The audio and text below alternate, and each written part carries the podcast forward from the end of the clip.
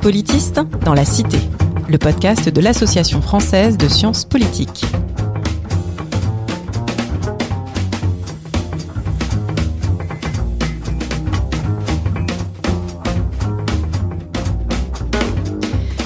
Bonjour et bienvenue dans Politiste dans la Cité, le podcast qui vous parle des sciences du politique et de leur contribution à la vie politique en France et à l'étranger.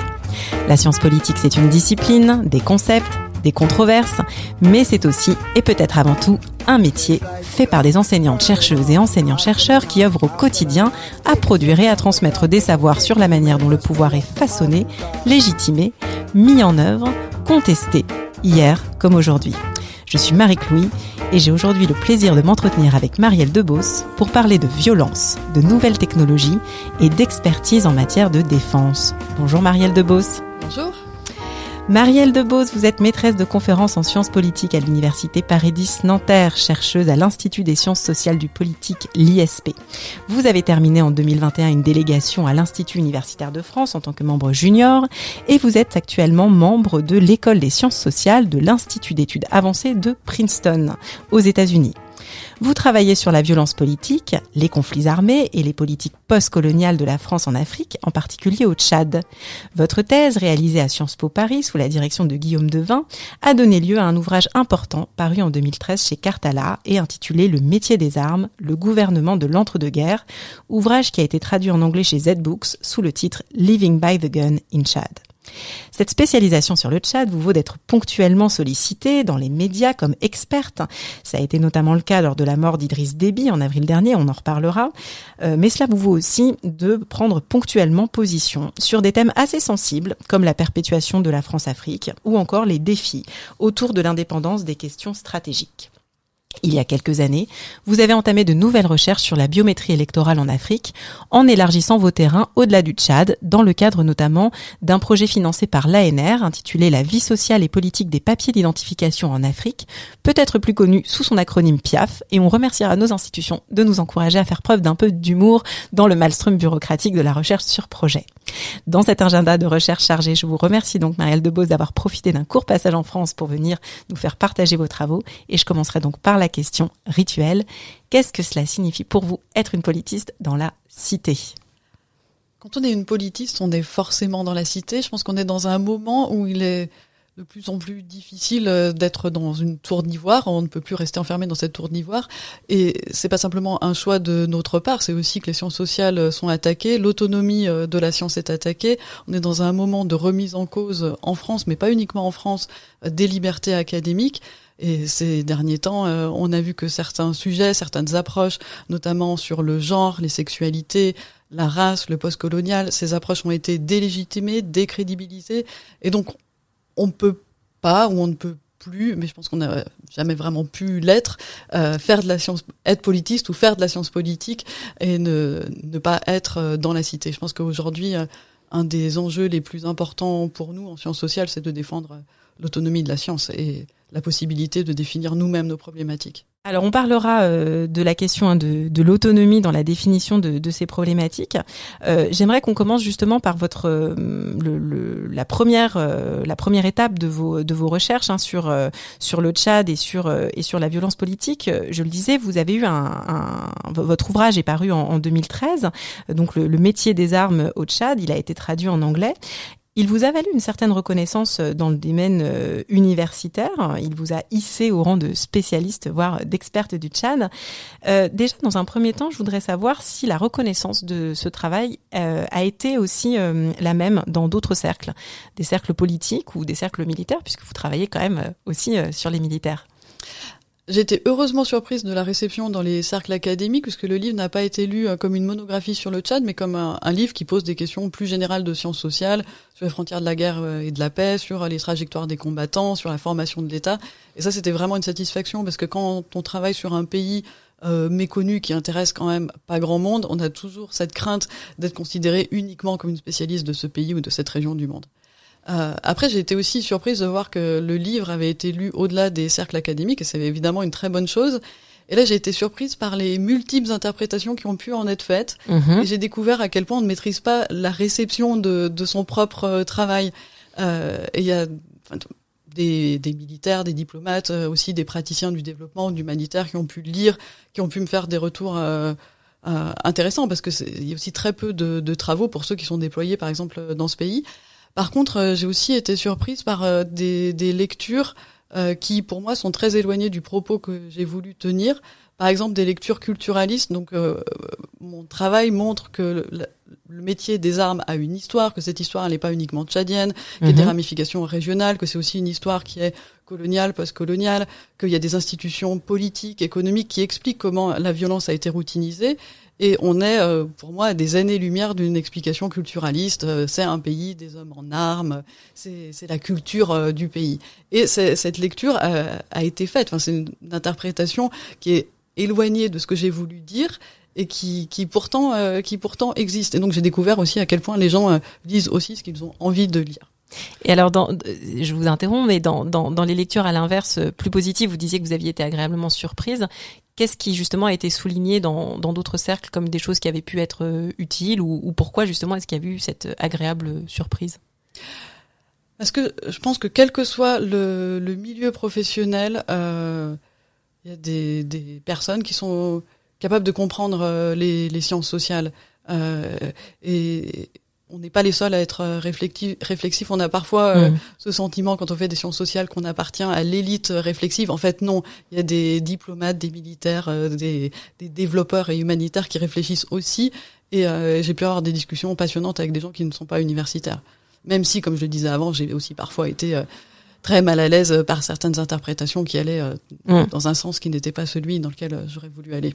Mais aussi peut-être, euh, j'imagine, des, des, gens qui étaient contents aussi que quelqu'un ait pris le temps de justement faire ce travail que qui sont parfois heureux d'accueillir, mais que peut-être eux-mêmes ne pourraient pas avoir le temps de faire. Je le disais, donc euh, vos, vos, premiers travaux, euh, ils vous ont valu un peu cette, cette étiquette un peu d'experte euh, du Tchad. Alors, experte ou spécialiste? Je, je me demandais comment vous vous situiez par rapport un peu à ces étiquettes. est-ce qu'il y en a une que vous préférez? Est-ce que vous vous sentez plus spécialiste qu'experte? Et est-ce que ça peut pas produire aussi parfois un peu des sentiments d'enfermement aussi Comment est-ce que vous, vous voyez ça? N'aime pas l'idée d'être euh, l'experte ou la spécialiste du Tchad. J'ai travaillé sur une question qui est celle des conflits armés, de la violence, du mode de gouvernement violent, euh, mais je n'ai pas travaillé sur euh, toutes les questions du Tchad. Et de la même façon qu'une personne qui travaille sur euh, les partis politiques ou les mouvements sociaux en France n'est pas spécialiste de la France, mais spécialiste de son objet. Et pour moi, ça va être la même chose. par contre, le j'ai voulu poser des questions de sciences sociales à partir d'un terrain localisé, mais pour moi, le terrain n'est pas juste un prétexte. C'est-à-dire que je, je je m'intéresse véritablement à ce qui se passe au Tchad et puis c'est un intérêt qui avait aussi été construit avec euh, le temps passé euh, dans le pays. Enfin, j'y suis allée régulièrement depuis 2004 et donc pour moi avoir une recherche sur ce pays, euh, c'est important et c'est pas juste un prétexte. Et je pense qu'aujourd'hui l'enjeu, il est qu'on forme des, des, jeunes chercheuses et chercheurs du pays. c'est pas possible qu'on reste avec un pays sous-étudié et un pays qui soit étudié uniquement par des chercheuses et chercheurs qui soient euh, d'Europe et, d'Amérique du Nord. Et, une de mes grandes euh, satisfactions, on va dire, ces dernières années, c'est d'avoir euh, accompagné en co-direction de thèse le, mon premier doctorant, qui est en fait mhm. du Tchad et qui a travaillé sur le Tchad. Et je pense qu'il y a une nouvelle génération qui, qui, qui se forme au Tchad. Et, enfin, et, pour moi, c'est aussi mon rôle, pas simplement d'écrire sur le Tchad, mais de soutenir les, jeunes chercheurs tchadiens euh, qui, travaillent sur leur pays. Et est-ce que vous pensez que le fait d'être considéré un peu comme euh, experte ou spécialiste euh, du Tchad, c'est d'autant plus vrai quand justement on travaille sur des pays d'Afrique ou alors je sais pas sur des pays d'Asie ou parce que justement il y a une moindre connaissance et donc du coup on se dit ah tiens elle ou lui c'est l'expert de ce pays-là. Est-ce que vous voyez ça aussi comme un peut-être aussi un un biais de, de, ce, de certains pays un peu sous-étudiés ou moins connus. Comment est-ce que vous, vous, voyez ça? Je pense que le risque d'être euh, étiqueté comme euh, experte de tel pays est évidemment plus grand euh, quand on travaille sur une zone qui est méconnue et plus encore quand c'est une zone méconnue mais qui attire l'attention des décideurs politiques, comme c'est le cas actuellement au Tchad. Il y a une vraie demande d'expertise et, il y a aussi un vrai risque pour pour moi. Enfin, en tout cas, je ne souhaitais pas être l'experte euh, attitrée du Tchad.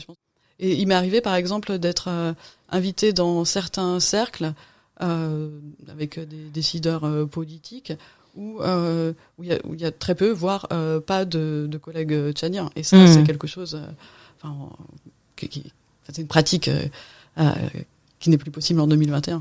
Alors justement, bah on est en plein dedans parce que euh, l'année 2021 pour le coup, elle a été marquée en tout cas pour vous par la mort euh, d'Idriss euh, Déby qui était donc président du Tchad depuis 1990 et donc là, on vous a vu justement sollicité beaucoup par les médias pour commenter cet événement.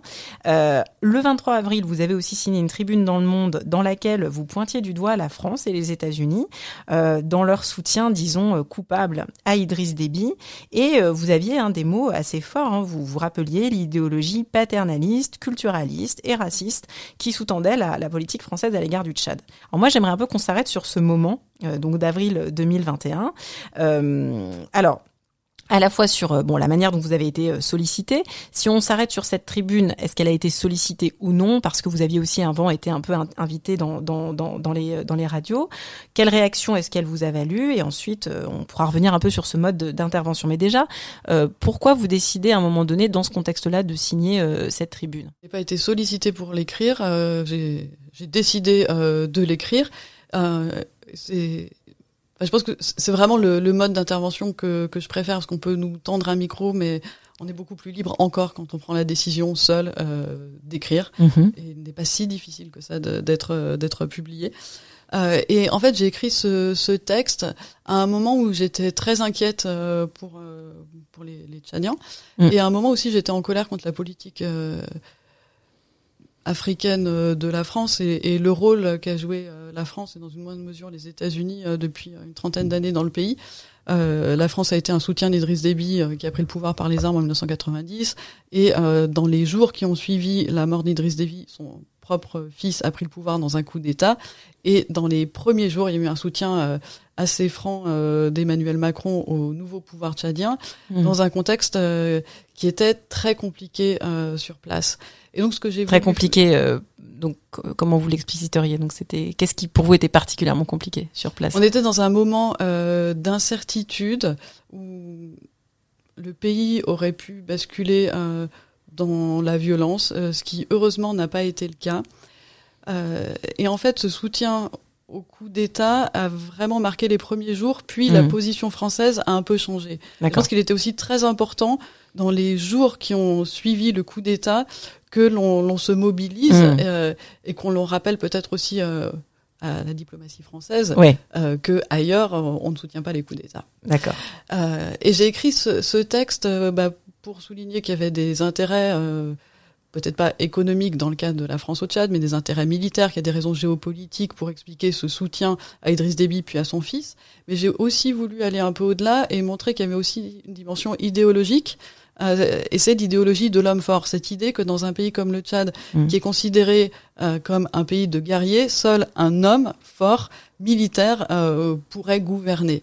Et c'est une idée qui est, qui est problématique parce que c'est une sorte de nouvelle version du vieux discours sur ce pays n'est pas euh, mûr pour la démocratie. Mmh. Et puis c'est aussi euh, enfermer les Tchadiens dans un cliché.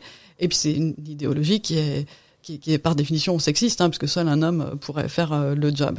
Et donc j'ai voulu euh, aussi lancer euh, ce, ce, débat de, de d'un discours, d'une politique qui fonctionne comme une prophétie autoréalisatrice. Si on considère que seuls des hommes forts militaires peuvent gouverner le Tchad, on empêche aussi cette ouverture des possibles démocratiques vous dites bien que finalement, euh, cette écriture aussi, c'était dans un moment qui, qui, était clé. Et donc, il y avait cette idée aussi qu'il fallait euh, réagir parce qu'il y avait aussi un besoin de peut-être un peu infléchir le, cours de ce qui était en train de se passer. Donc là, on, on est vraiment, euh, on sort hein, de, de, la posture aussi de la neutralité, de la non-intervention. Mais là, vraiment, parce qu'il y a un enjeu aussi démocratique et citoyen, si je vous suis bien.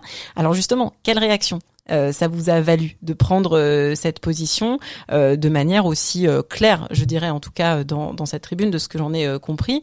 Quelles étaient les réactions en France et quelles ont été aussi les réactions au, au, Tchad? La tribune a été plus ou moins bien accueillie, que ce soit en France, au Tchad. Après, je pense que c'est c'est le le risque aussi que l'on prend quand on écrit une tribune, on prend le risque de bah, de, de, se faire peut-être des nouveaux ennemis. Et mmh. c'est pas grave. Enfin, le débat public, une intervention publique, c'est aussi euh, une prise de risque, c'est une prise de position. Donc, euh, c'est un jeu qu'il faut accepter. Euh, il faut accepter de jouer. Mais, mais alors justement, quelles ont été les réactions dans un, dans un sens ou dans l'autre quand vous dites il y, y, a eu des critiques, c'est-à-dire qu'est-ce qui était qu'est-ce qui était critiqué en fait dans ce dans ce type d'intervention?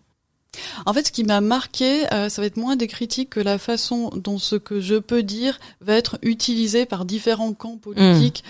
Euh, indépendamment de ce que les gens vont penser du fond du propos. Et notamment au Tchad, euh, ce que je peux dire dans un média français, en fait, a, un impact, mmh. parce que ça va être repris par l'opposition, par le pouvoir. Et, c'est évidemment, enfin, c'est un pays francophone, donc les, les gens lisent ce qui est écrit sur le pays ailleurs. Euh, il y a toujours euh, quand j'écris, que ce soit un travail académique ou non, euh, et je pense comme toutes les personnes qui écrivent, il y a toujours cette question de ce que les gens vont faire derrière, de comment ils vont l'interpréter, de la façon dont ils vont l'utiliser politiquement ou non.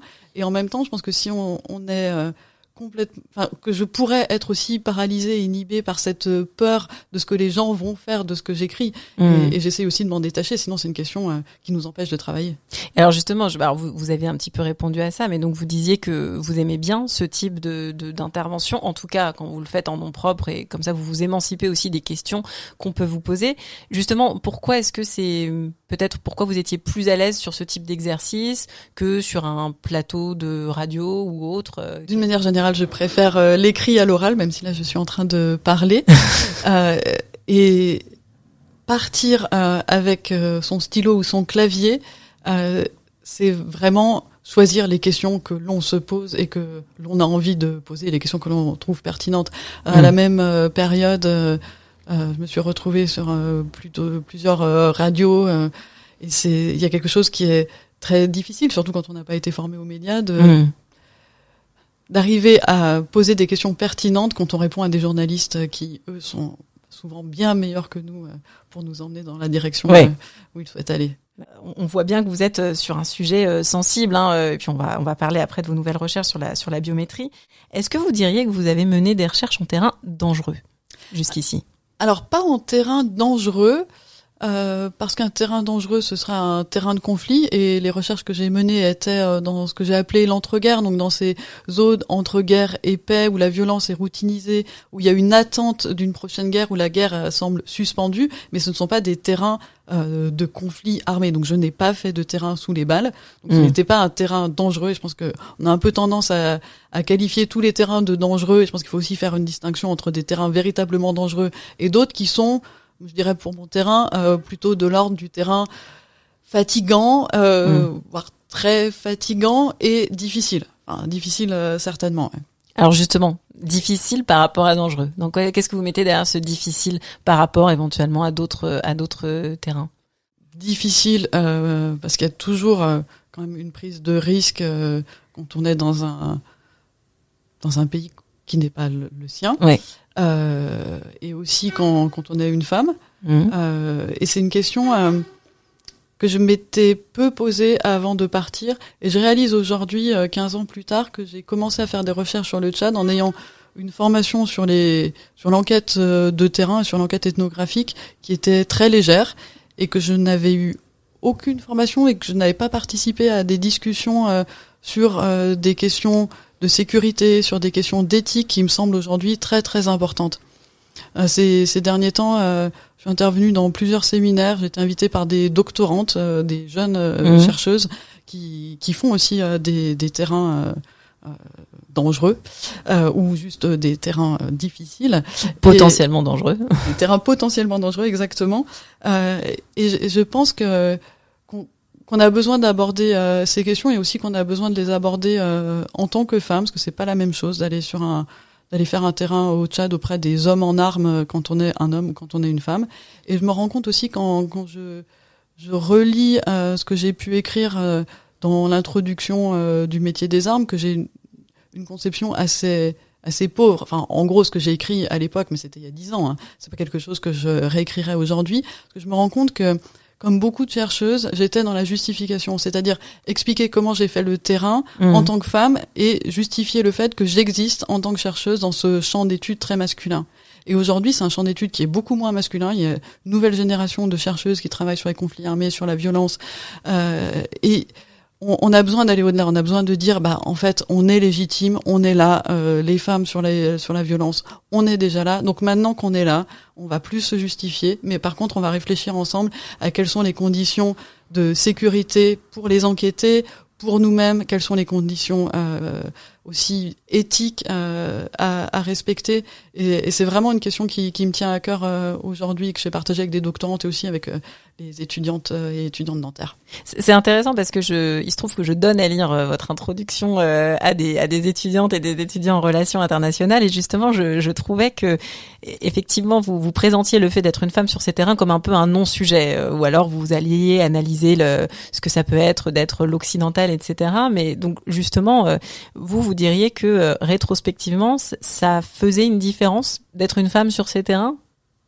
Euh, oui, et ce que j'écris à l'époque n'est pas faux quand je dis qu'en tant que femme euh, blanche française, je suis considérée euh, comme d'un genre intermédiaire et que je peux accéder à des espaces de sociabilité masculin et féminin, c'est vrai.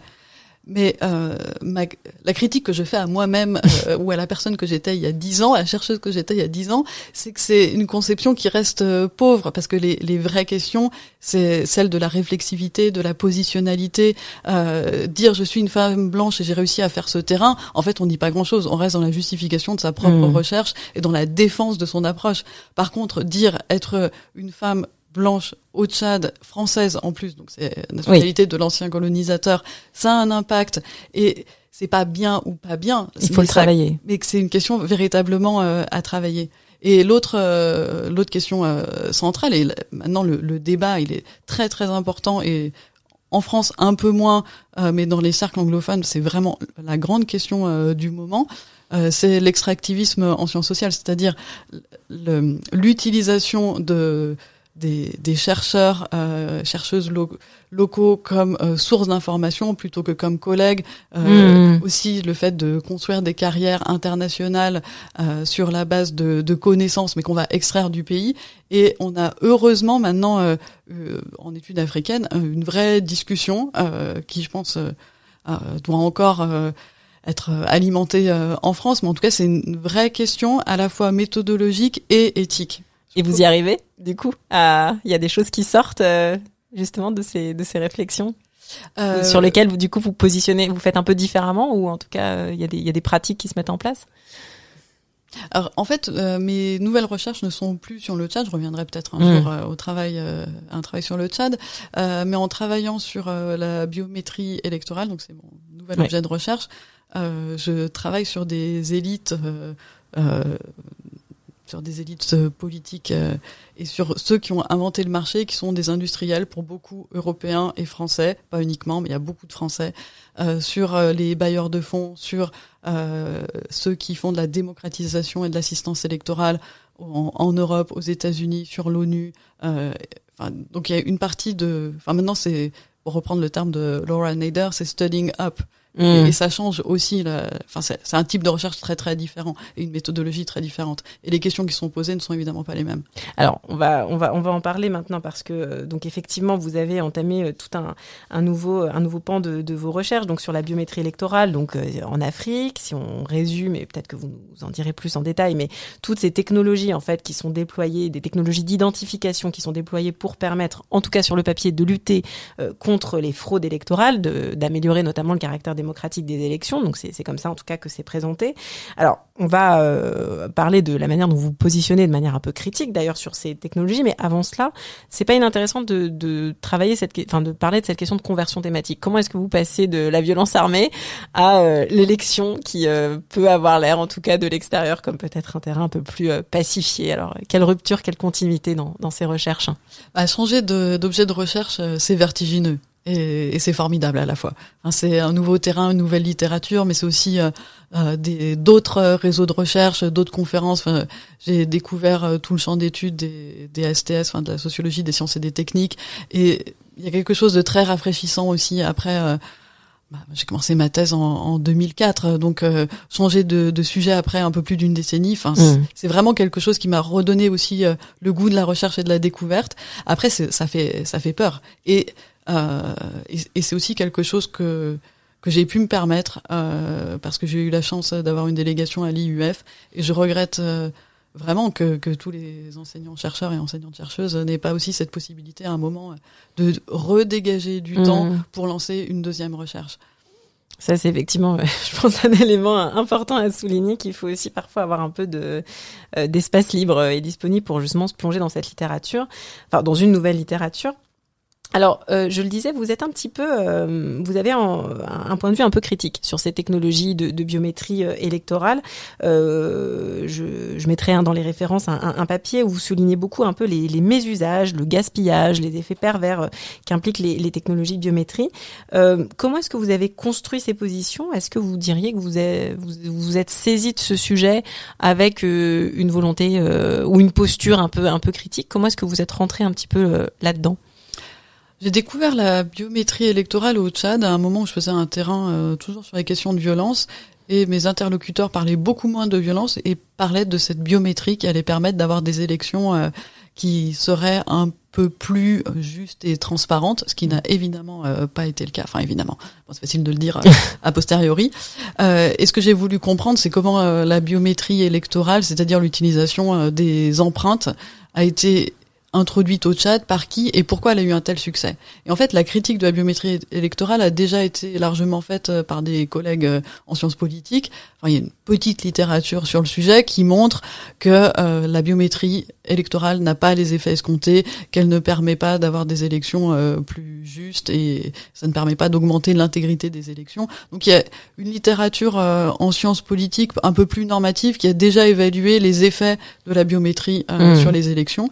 Et moi, la question qui m'intéresse, euh, c'est comment ce marché a été construit, comment la biométrie, qui est une technologie qui appartient au secteur de l'identité, de la sécurité, comment elle a été reproblématisée, comment elle a été ensuite vendue comme une technologie électorale et de retracer cette trajectoire euh, de la bio, enfin de la technologie et de comprendre comment on invente un marché et un marché aussi improbable que celui de la biométrie pour les élections.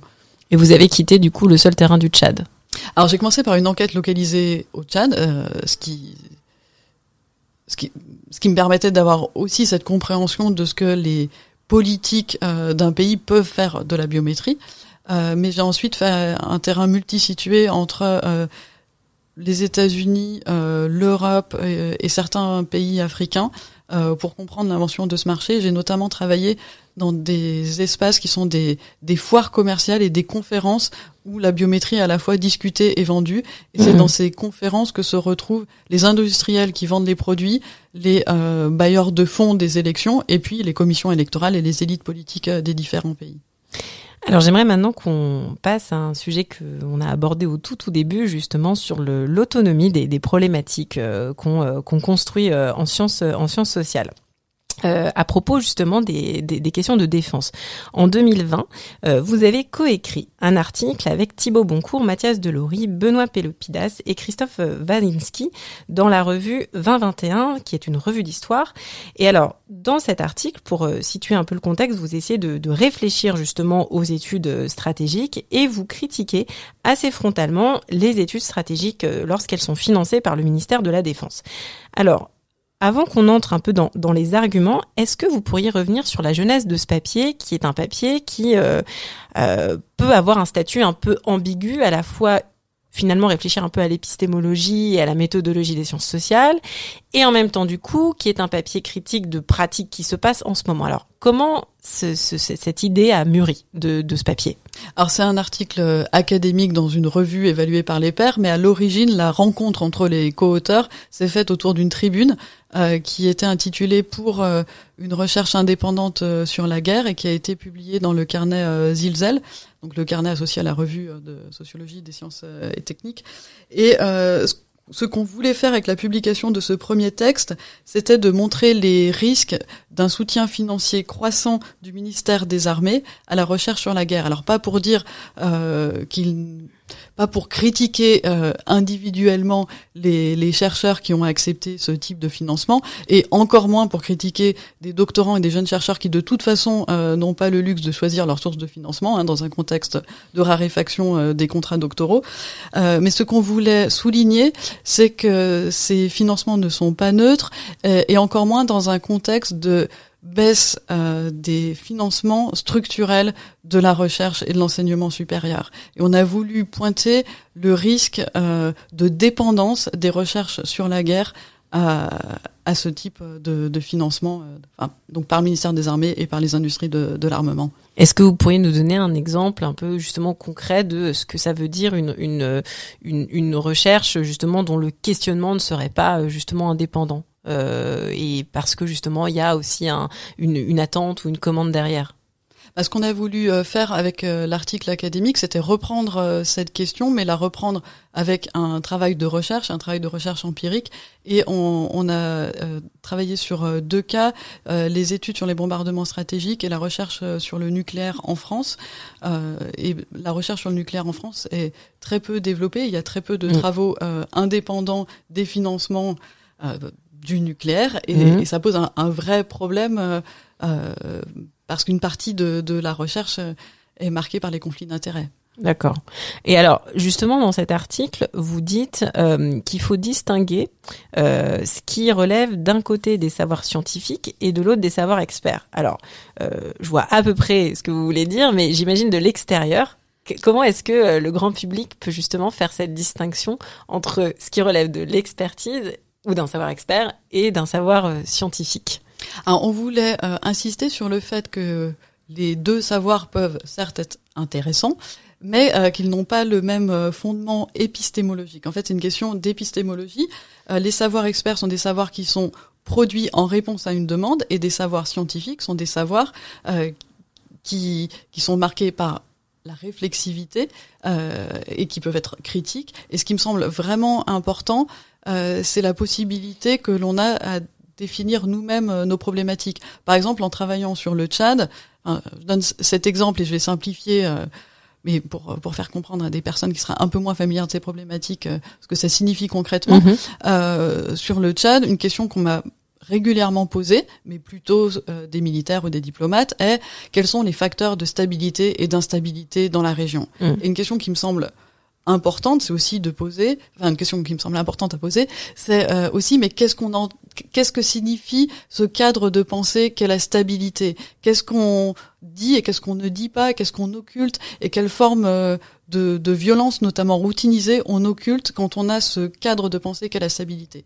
Et stabilité, instabilité, c'est des catégories cognitives et des catégories normatives des acteurs, des praticiens de la diplomatie euh, ou des militaires. Et c'est des catégories qui, qui leur sont utiles, mais c'est des catégories qu'il faut interroger. Je pense que euh, quand on fait de la recherche fondamentale, on a cette chance de pouvoir aussi interroger ces notions qui, qui sinon sont, sont reprises euh, sans, sans, recul euh, critique. Oui, et puis j'imagine aussi, c'est la deuxième étape, c'est pourquoi on vous pose cette question aussi, c'est-à-dire déjà qu'est-ce que c'est la stabilité ou l'instabilité, mais pourquoi cette obsession de savoir si c'est stable ou, ou instable?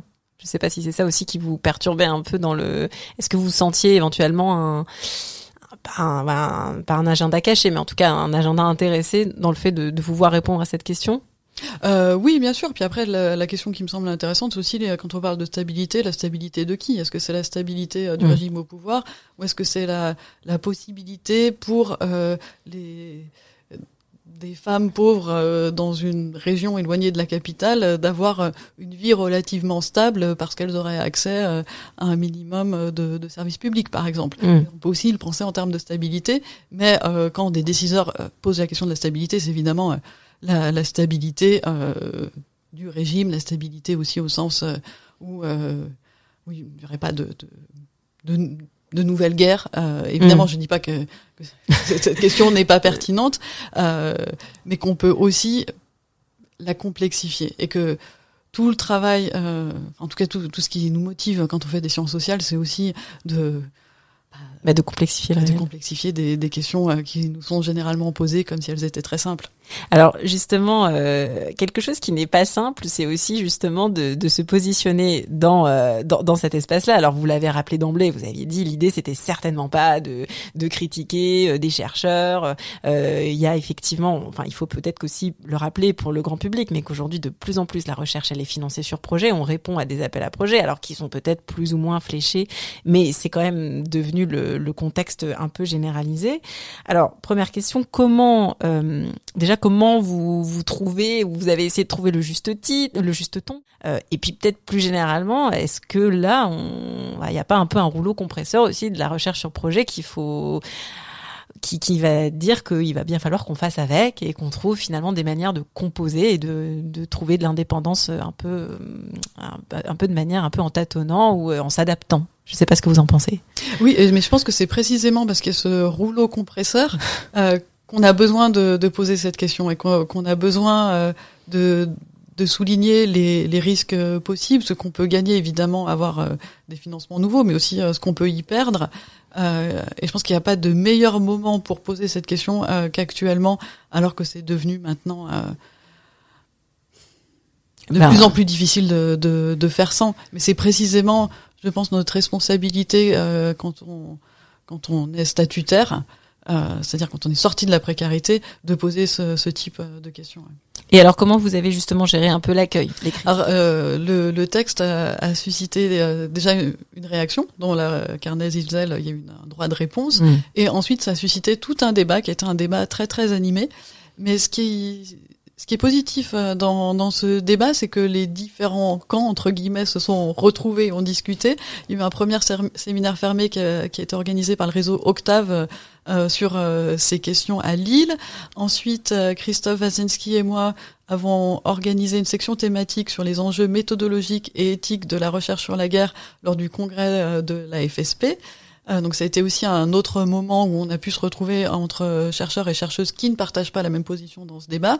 Et puis il y a eu une suite de, de textes qui, qui, ont été euh, publiés par des collègues. Et je pense que le, la recherche avance euh, aussi par les controverses et que c'est une très bonne chose. Et qu'on soit critiqué, c'est évidemment dans l'ordre des choses. Et, et, je pense que, en tout cas, deux ans plus tard, je pense que le la question reste, le mm. débat continue, euh, et c'est très bien. Euh, on va parler de, de l'environnement justement dans lequel vous effectuez vos, vos, recherches. Je le disais, là, vous n'êtes pas en, en, France en ce moment, vous êtes euh, aux États-Unis, donc euh, euh, dans cette école de sciences sociales de l'Institut d'études avancées de, de Princeton. Euh, alors forcément un peu une question de, de curiosité euh, sur euh, sur ce, cet environnement de, de, de travail. Qu'est-ce que vous pourriez un peu nous nous en dire? Est-ce qu'il y a euh, quelque chose d'une culture anglo-saxonne qui est différente ou pas? Qu'est-ce que comment est-ce qu'on se on, on s'acculture au bout de plusieurs mois et ça sera un an à la fin de cette année de, de recherche ailleurs et, et, en l'occurrence dans une université assez prestigieuse aux États-Unis? Bah, L'Institut d'études avancée de Princeton est une institution un peu à part euh, aux États-Unis, parce que c'est une institution qui est en fait indépendante de l'université euh, de Princeton et qui a été fondée euh, pour la recherche théorique et fondamentale. Et en sciences sociales, donc c'est un petit programme par rapport au programme en physique et en maths, hein, qui sont l'essentiel de, enfin qui sont les gros programmes de, l'IAS. Et, et c'est une sorte de d'espace un peu privilégié où, où on, on travaille euh, dans des conditions exceptionnelles que je ne retrouverai certainement jamais dans, dans, ma, dans ma vie future. Euh, et c'est, Qu'est-ce que ça a d'exceptionnel? Euh, Alors déjà, euh, les moyens. Euh, rien n'est compliqué. D'accord. quand on vient de l'université publique où on doit batailler quand on a le moins de problèmes informatiques, bah, là-bas on ne perd jamais de temps parce que tout est fait pour que les, les chercheurs et chercheuses soient productif et pour qu'on ne soit surtout pas ennuyé par euh, les par des, des, choses triviales. Donc c'est aussi une institution absolument élitiste euh, qui fonctionne comme une bulle privilégiée en dehors du monde. C'est c'est absolument un privilège d'avoir du temps pour euh, lire, réfléchir, écrire, mais aussi pour échanger avec des collègues euh, qui sont des collègues américains pour la moitié, mais des collègues qui viennent aussi du, du reste du monde. Et, et on avance euh, beaucoup quand on sort euh, aussi de France et quand on rencontre euh, des collègues qui, qui sont d'ailleurs de différentes disciplines à l'intérieur des sciences sociales, qui ont été formés différemment, qui vont poser les questions aussi un peu différemment de, nous. Et en tout cas, pour moi, c'est une expérience professionnellement, c'est une expérience formidable. Et qui laisse du temps pour écrire, si j'ai bien compris et qui laisse du temps euh, pour écrire ce qui nous manque cruellement quand on est enseignante chercheuse en France. Alors, euh, on va terminer cet entretien par la question euh, insolite. Je me demandais, Marielle Debos, à la lecture un peu de vos travaux, si vous n'aviez pas été euh, enseignante-chercheuse, vers quel autre métier vous auriez tourné votre, votre énergie? C'est une question difficile. En fait, plus le temps passe, plus je me dis que, que c'est quand même un métier qui, qui me va très bien. Que si l'université vraiment s'effondre, ce qui n'est pas totalement exclu. Bon, peut-être un peu pessimiste, mais si l'université euh, s'effondre, si je devais choisir un autre métier aujourd'hui, je pense que ce serait douloureux. Écoutez, je pense que sur cette euh, sur cette euh, sur cette parole d'amour à votre métier, on va on va conclure cet entretien. Un grand merci Marielle Devos d'être venue nous parler de vos travaux, de votre rapport justement à la cité dans Politiste dans la cité. Merci aux auditrices et aux auditeurs pour leur écoute. Merci à l'association française de sciences politiques de produire ce podcast. On se retrouve dans un mois pour un nouvel épisode de Politiste dans la cité.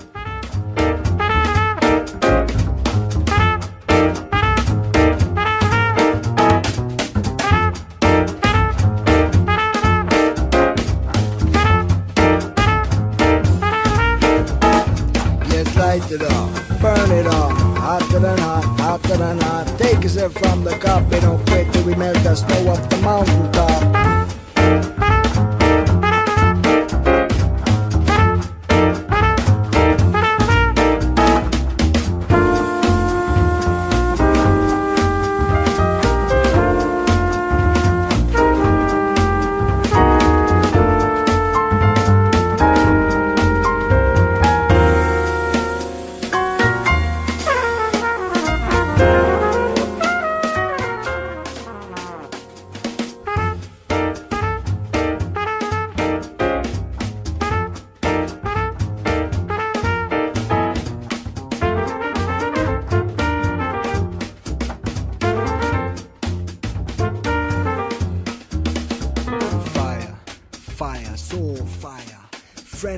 Flames of fire lift us up and take us higher, higher than the Himalaya, way up to Mount Sinai. You see the smoke, the cloud of fire, night and day it don't expire like a sacrificial.